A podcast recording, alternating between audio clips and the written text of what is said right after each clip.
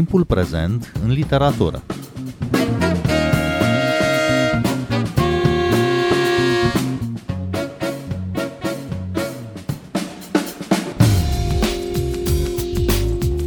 Bine v-am găsit! Eu sunt Adela Greceanu și invitata mea este astăzi poeta Cristina Ispas. Bine ai venit la Radio România Cultural! Bună ziua! Mă bucur că sunt aici. Mulțumesc pentru invitație. Cristina Ispas a publicat până acum volumele de poezie Fetița, mixaj pe vinil, Rezervația și 40 să înceapă jocurile. Are un doctorat despre poezia română de după 1989 și scrie cronică de poezie în presa culturală. Recent a primit bursa privată Ligia Ignățoiu-Sora. Am invitat-o pe Cristina Ispas la o discuție despre rolurile și sensurile poeziei în lumea de azi, despre poezie la timpul prezent, în anticiparea Zilei Internaționale a Poeziei, care va fi, cum e în fiecare an, în 21 martie. Cristina, îți propun să începem discuția de la momentul debutului tău editorial, 2007, când ai publicat Fetița, mixaj pe vinil. Și când deja publicaseră poeții 2000-iști, cei care au produs o schimbare de limbaj, de accente în literatura noastră, cum te raportai la contextul literar în perioada debutului tău? Cred că nu mi-a fost foarte ușor să mă integrez atunci în rândurile generației 2000. În primul rând pentru că după ce am avut niște începuturi undeva prin liceu, atunci am început să scriu poezie, dar nu foarte mult, în timpul facultății cumva m-am lăsat furată mai mult de lecturi, de ideea de critică literară și abia în perioada masteratului m-a atras din nou foarte tare zona asta, am început să-i cunosc pe 2000-iști, după ce îi mai citisem pe holurile facultății, unde mai lipeau ei poezii, cei din zona Cenaclului Fracturi, pe care îl conducea atunci Marius Ianuș, sau îi mai ascultam în Cluba, dar nu, până după ce am terminat facultatea, la masterat, nu cred că am luat foarte multe contacte cu ei, atunci am început să merg mai des la Cenaclul Uniunii Scriitorilor, la Cenaclul condus de Mircea Martin, la aceste serii din Cluba pe care le organiza atunci Răzvan Țupa. Și așa am început să scriu. În același timp, cred că a apărut și prima platformă online de poezie. De fapt, n-a fost prima cumva coagulată în jurul unei generații, care a fost atunci Club Literar și, practic, cred că am învățat să scriu poezie atunci, cunoscându-i pe 2000 și în același timp începând acel doctorat care era concentrat pe poezia lor. S-au întâmplat toate foarte, foarte repede. A fost o perioadă foarte intensă pentru că în același timp îi cunoșteam, îi citeam, încercam să le plasez cumva în contextul mai larg poezia, îi studiam, dar în același timp încercam să mă și desprind cumva de ei, cum facem cu toții în momentul debutului. Vrei să vii cu ceva proaspăt, vrei să vii cu o voce nouă, vrei să înțelegi exact cum te plasezi tu în contextul respectiv. Deci a fost o perioadă foarte bogată, aș putea să-i spun atunci. Și cum ai făcut să îți găsești locul tău, să înveți pe de o parte poezie de la cei cu o generație, să zicem, mai mari decât tine și în același timp privindu-i de la distanță, privindu-i critic? Istoria cred că este un pic mai complicată aici. Tot timpul când încerc să mă gândesc cum am ajuns eu să scriu poezie, pentru că mai îmi pun din când în când întrebarea asta, o iau așa de foarte departe și mă gândesc mai întâi că există tot felul de legende în familie, cum că aveam un străbunic foarte creativ care nu se conforma cu muncile obișnuite de la sat de atunci și făcea tot felul de afaceri care nu prea ieșeau. Aveam o străbunică care cusea tot felul de tablouri minunate pe tamine, era recunoscută pentru asta și tot așa m-am tot gândit că din zona asta de familie mi-am luat probabil puțin creativitatea, puțin de aici, puțin de acolo.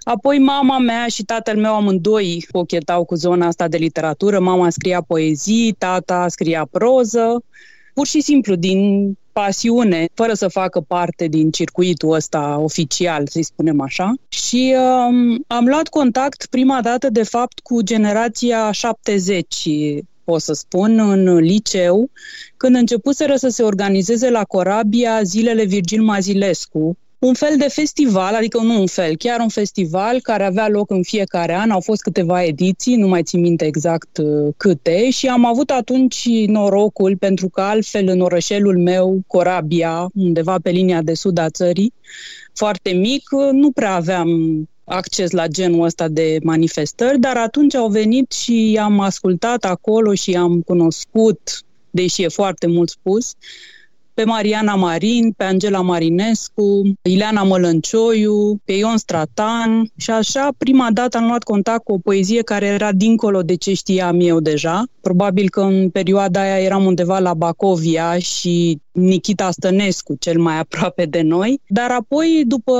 ce i-am cunoscut și am înțeles, am realizat că există poezie mai vie în jurul nostru, dar la care eu încă nu aveam acces, am căutat pe acasă tot ce se putea găsi. Mama mea avea niște cărți de poezie, dar erau alese la întâmplare cumva și acolo am citit-o pe Ileana Mălâncioiu, sora mea de dincolo, care mi-a plăcut foarte mult în momentul respectiv. Am mai găsit cărți din colecția aceea de la Univers, cred că era, Eugenio Montale, de exemplu, l-am descoperit atunci și mi-a plăcut foarte mult și, bineînțeles, pe Virgil Mazilescu, care s-a născut în Corabia, deși am înțeles că nu a locuit neapărat în oraș, dar prin prisma evenimentului ăsta am început să caut mai mult și aici aș plasa primele mele încercări și prima atracție în zona asta a poeziei, după care am cochetat un pic cu jurnalismul tot prin liceu, spre finalul liceului, pentru că la un moment dat mama mea a început să scrie la un ziar județean, se numea Jurnal de Olt, care cred că era un fel de filială a Jurnalului Național de pe vremea aceea. Și acolo am scris câteva articole așa despre viața adolescenților din Corabia. Erau foarte haioase, îmi pare rău că nu le mai am. Într-unul dintre ele, de exemplu, mi-am amintesc foarte bine că descriam cum mergeam noi la plajă la Dunăre, că erau foarte mulți, cam în jur de 3 km de mers pe jos, prin soare, prin căldură. Era o adevărată aventură. Și nu prea îmi dau seama acum că n-am făcut foarte bine legătura între toate zonele astea la momentul respectiv, între poezia cu care încercam să intru în contact, care era undeva din zona anilor 70, între aceste articole pe care le scriam despre ce mi se întâmpla mie atunci, dintr-o zonă foarte actuală, între muzica pe care o ascultam, care avea și ea versuri, și abia când am venit la facultate am început să citesc foarte mult 80-iști, să recuperez și din zona anilor 90 și am început să vă citesc pe voi, am ajuns la Cenaclul lui Mircea Martin. Iar cu 2000-iștii am avut practic o legătură, cumva făceam parte dintre ei, dar îi priveam și, într-adevăr, cum ai spus tu, ca și cum ar fi fost o generație deja completă, de care eu încercam cumva să mă leg. Nu mă simțeam nici ca o nouă generație, dar nici ca făcând parte dintre ei, dacă are sens. Adică îi vedeam așa ca pe niște poeți mult mai compleți decât mine, dar în același timp eram colegă de facultate cu Ruxandra Novac. Era clar că eram generația lor. Poezia ta, Cristina Ispas, explorează universul cotidian, domestic, relațiile de prietenie, relațiile de familie. E un soi de portret de grup, să zicem, al generației tale din zona middle class, cu joburile, distracțiile, vacanțele, dar și cu plictiselile, angoasele mocnite, melancolia difuză care însoțește personajele din poemele tale ca un soi de filtru care distorsionează sau, dimpotrivă, te face să vezi mai bine. Cum ai ajuns să te ocupi de acest univers și să-ți construiești poezia în jurul lui, un univers aparent lipsit de potențial poetic? Cred că încercând să mă definesc cumva în raport cu ce se întâmpla în zona generației 2000, cel mai mult m-a atras de acolo zona asta de biografism sau personalism, să-i spunem așa. Mi s-a părut cea mai apropiată de mine, deși la debutul meu încă eram foarte tentată și de o zonă mai metaforică, mai spectaculoasă. Apoi, pur și simplu, n-a mai fost vorba de o alegere atât de tehnică cumva. Am încercat să marchez pur și simplu etapele din viață prin care treceam. Am simțit nevoia să le filtrez și poezia era instrumentul pe care îl aveam la îndemână. Și atunci am încercat, cum spun mulți dintre teoreticieni, să cunosc lumea prin intermediul poeziei ca un gen de cunoaștere cumva mai specială. Da, există acea melancolie, dar în același timp încercam să fie o poezie foarte ancorată în realitate, să nu fie o melancolie aerată, romantică, pentru că mă interesa foarte mult să înțeleg dintr-o anumită perioadă din viața mea și a celor din jurul meu, să înțeleg exact ce s-a întâmplat în acea perioadă din punct de vedere psihic cu mine și cu generația din jurul meu. Cam asta am încercat să fac în principiu, pentru că lucrurile mi se pare că se schimbă foarte repede în jurul nostru și generația mea cel puțin a trecut prin mai multe valuri de schimbări foarte serioase, radicale și atunci modalitatea prin care am ales eu să mă adaptez și să înțeleg mai bine aceste schimbări și ce s-a întâmplat cu mine traversându-le a fost prin poezie. Și ce ți-aduce poezia în acest efort de înțelegere a lumii tale, a generației tale, a vârstelor tale? Mi-aduce un pic de liniște, aș putea să spun, pentru că în momentul în care intru în acea stare specială, să-i spunem, în care simt nevoia să scriu poezie, atunci încerc să găsesc un sens, cel puțin al tuturor acestor lucruri care se întâmplă și cumva asta mă liniștește. Există, bineînțeles, mai multe, fiecare cred că avem un mod diferit de a ne raporta la poezie, dar pentru mine asta este. Căutând acele cuvinte care se exprime cel mai bine ce simt, caut în același timp și răspunsurile la niște întrebări și la final, da, simt o anumită liniște care este legată de faptul că am surprins din acea perioadă și starea prin care am trecut, starea psihologică, nu doar evenimentele pe care le-aș fi putut, de exemplu, trece într-un jurnal. Nu e nimic strident în poemele tale, nu se țipă, nu se fac gesturi extreme și totuși ele transmit o neliniște, sugerează parcă iminența chiar a unei catastrofe uneori. Cum ai găsit acest ton? Cum ai făcut acest reglaj fin? Cum ai făcut să sugerezi doar alarma? Cred că asta m-a interesat să fac, într-adevăr, mai ales în ultimele două volume, care sunt totuși subtil diferite ca tonalitate, pentru că în rezervația am încercat să redau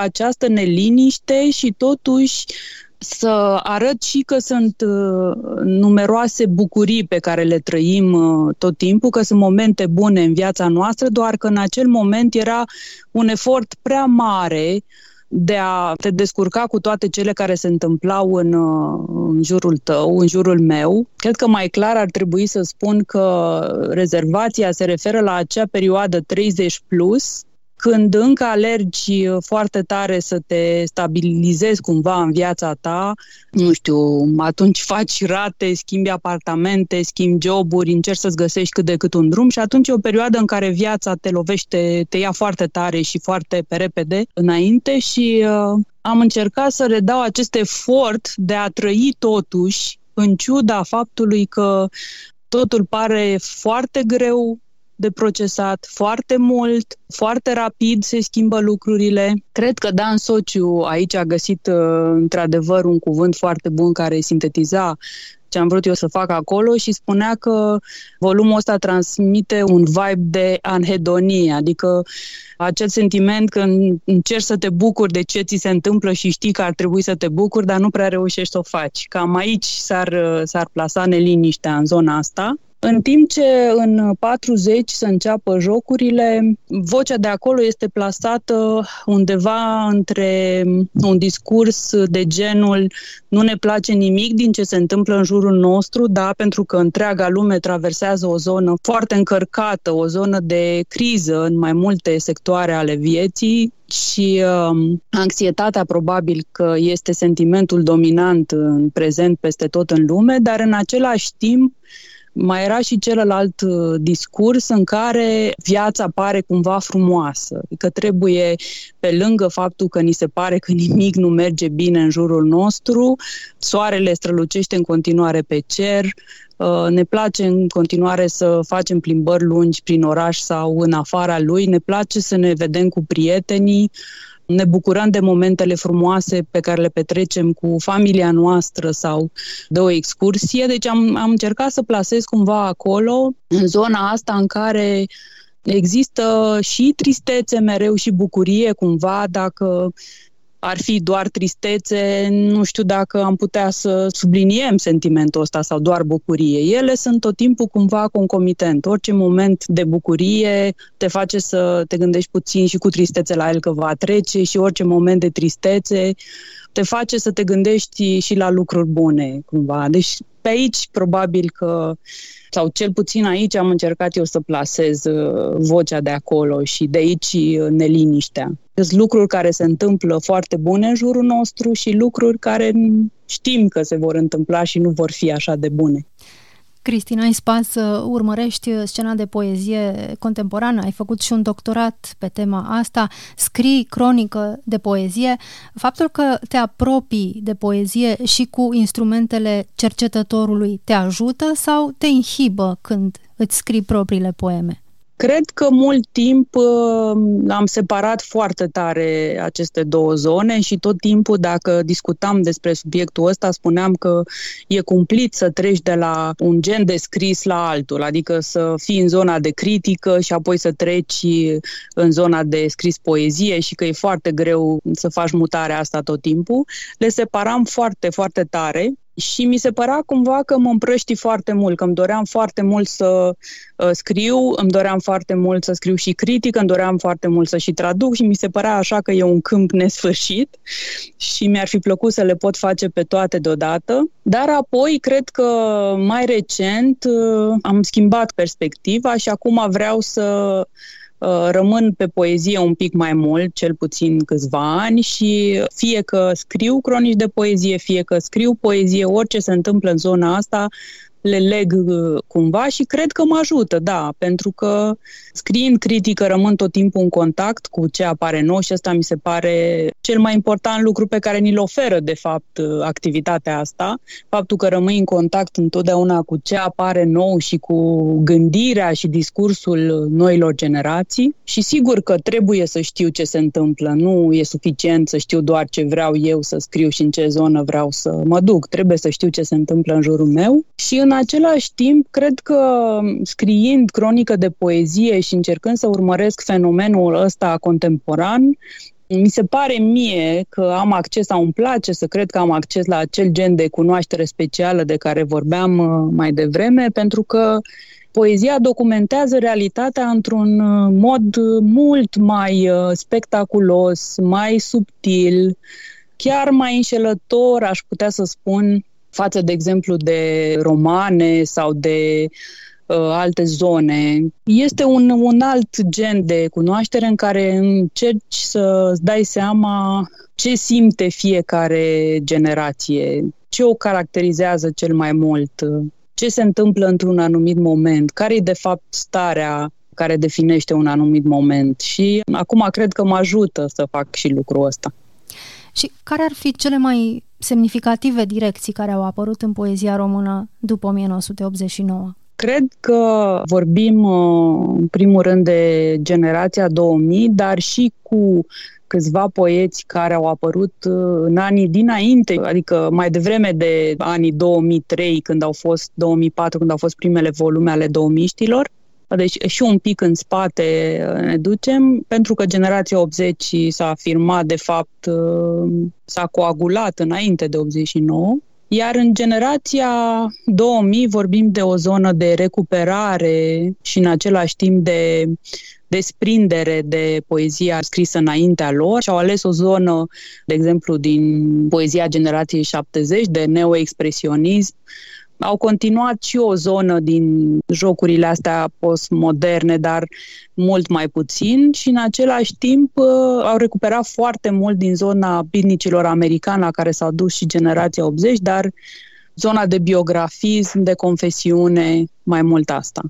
Eu, în momentul în care am debutat, și am debutat atunci odată cu Andrei Dobos, mi-amintesc că am simțit lucrul ăsta, abia după ce am citit și volumul lui, că noi eram cumva la marginea generației, că nu eram în niciuna dintre direcțiile astea, pentru că era o poezie mai dură, cumva, cea pe care o scriau 2000. Se ducea în zona asta foarte intensă și foarte dură, iar eu și Andrei Dobos, cred că încercam să venim cu o perspectivă ușor mai relaxată, deși niciunul dintre noi nu intuiam exact la momentul respectiv unde vrem să ne ducem, dar intuiam că urmează niște schimbări. Schimbările astea s-au produs în timp, nu foarte repede și cred că abia astăzi, nu știu, sau în ultimii 2 ani se poate vedea mai clar un nou val și aș pune o direcție mai largă, n-aș spune mai multe direcții, o direcție mai largă în care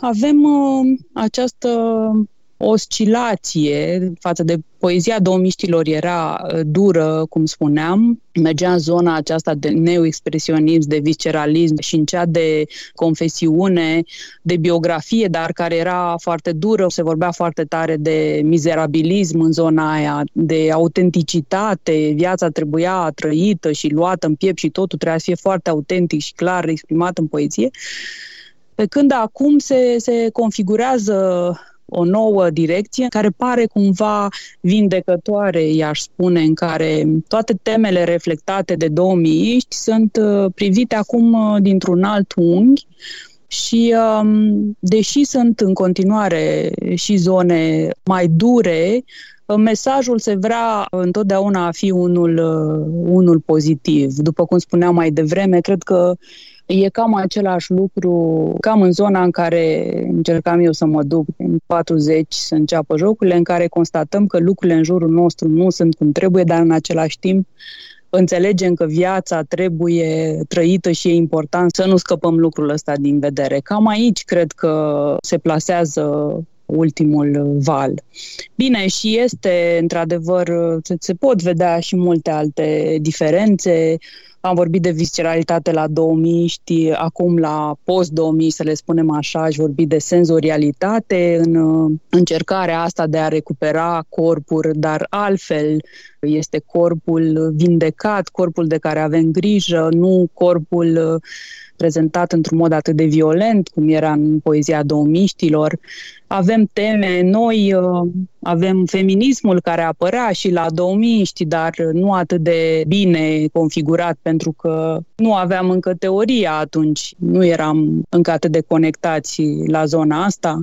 Cam astea cred că ar fi direcțiile.